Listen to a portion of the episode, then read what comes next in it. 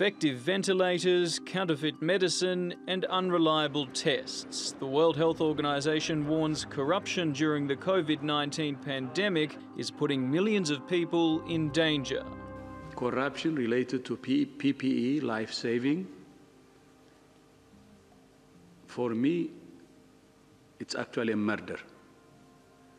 Because if health workers work without PPE, we're risking their lives. Medical supplies are just the tip of the iceberg. The UN Office on Drugs and Crime says the billions in government spending rolled out in record time is being misappropriated at record rates. To save lives and livelihoods, governments are spending and fast tracking economic stimulus packages. Corruption is targeting these emergency measures, weakening vital health and social systems with lethal consequences. Investigators say corruption has disastrous effects on a country's economy and politics. The Corruption Perceptions Index map shows where trust is at its highest and lowest. A court in the Somali capital Mogadishu sentenced four health ministry officials to up to 18 years in prison over corruption and theft of public money donated to curb the COVID 19 outbreak.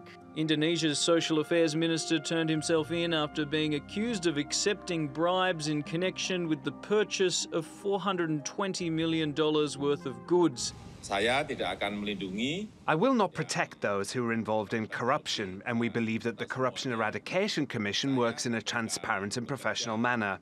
The government will consistently support efforts to prevent and eradicate corruption. And South Africans voiced their outrage after investigators revealed they're looking into corruption related to nearly $640 million in government coronavirus spending. President Cyril Ramaphosa has promised that anyone found guilty will be dealt with harshly. On Anti Corruption Day, the UN has called on governments to build forward better. That won't be easy. It will require strong anti corruption bodies, better oversight of emergency support packages, and better protection for whistleblowers and journalists to ensure the best of humanity isn't overshadowed by the worst. Floyd Cush, TRT World. Shervin Majlessi is Chief of Section for the Corruption and Economic Crime Branch of the UN Office on Drugs and Crime. He says countries need to take more action to prevent corruption.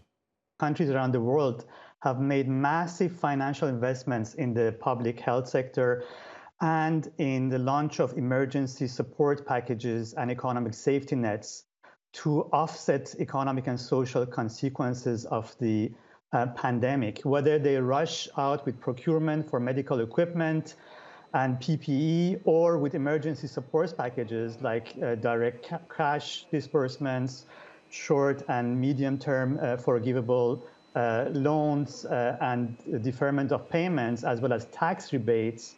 In all these cases, the pandemic has generated unprecedented opportunities for corruption, often at uh, these times where there is lax oversight and uh, there may be even lower capacity for law enforcement action in countries.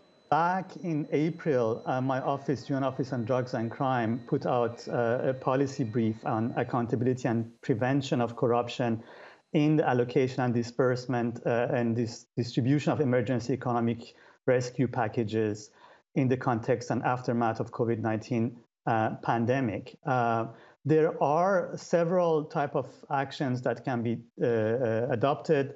As the UN Secretary General has already said, uh, we are calling for recovering with integrity um, a diverse range of actors, including members of parliaments, policymakers, anti-corruption bodies, civil society, private sector, and the media have to be involved.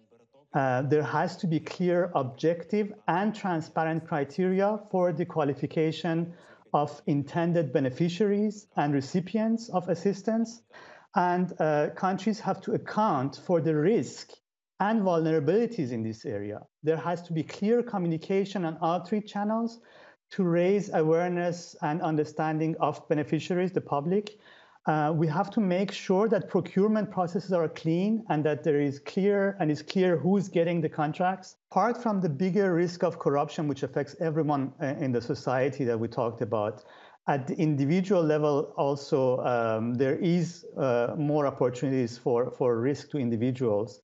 Um, there, you know, uh, just as, as people have started uh, working remotely and online, criminals have also uh, turned to working more online and remotely. There is an increased risk of online fraud. Uh, we collected some information from G20 countries, uh, and here we are talking about countries with more advanced governance infrastructure. And they reported detecting sale of fraudulent or substandard personal protective equipment, sale of fake COVID-19 tests and treatments, phishing uh, campaigns concealing the identities of companies, charities, and other organizations, and fraudulent use of credit and debit card data and network attacks.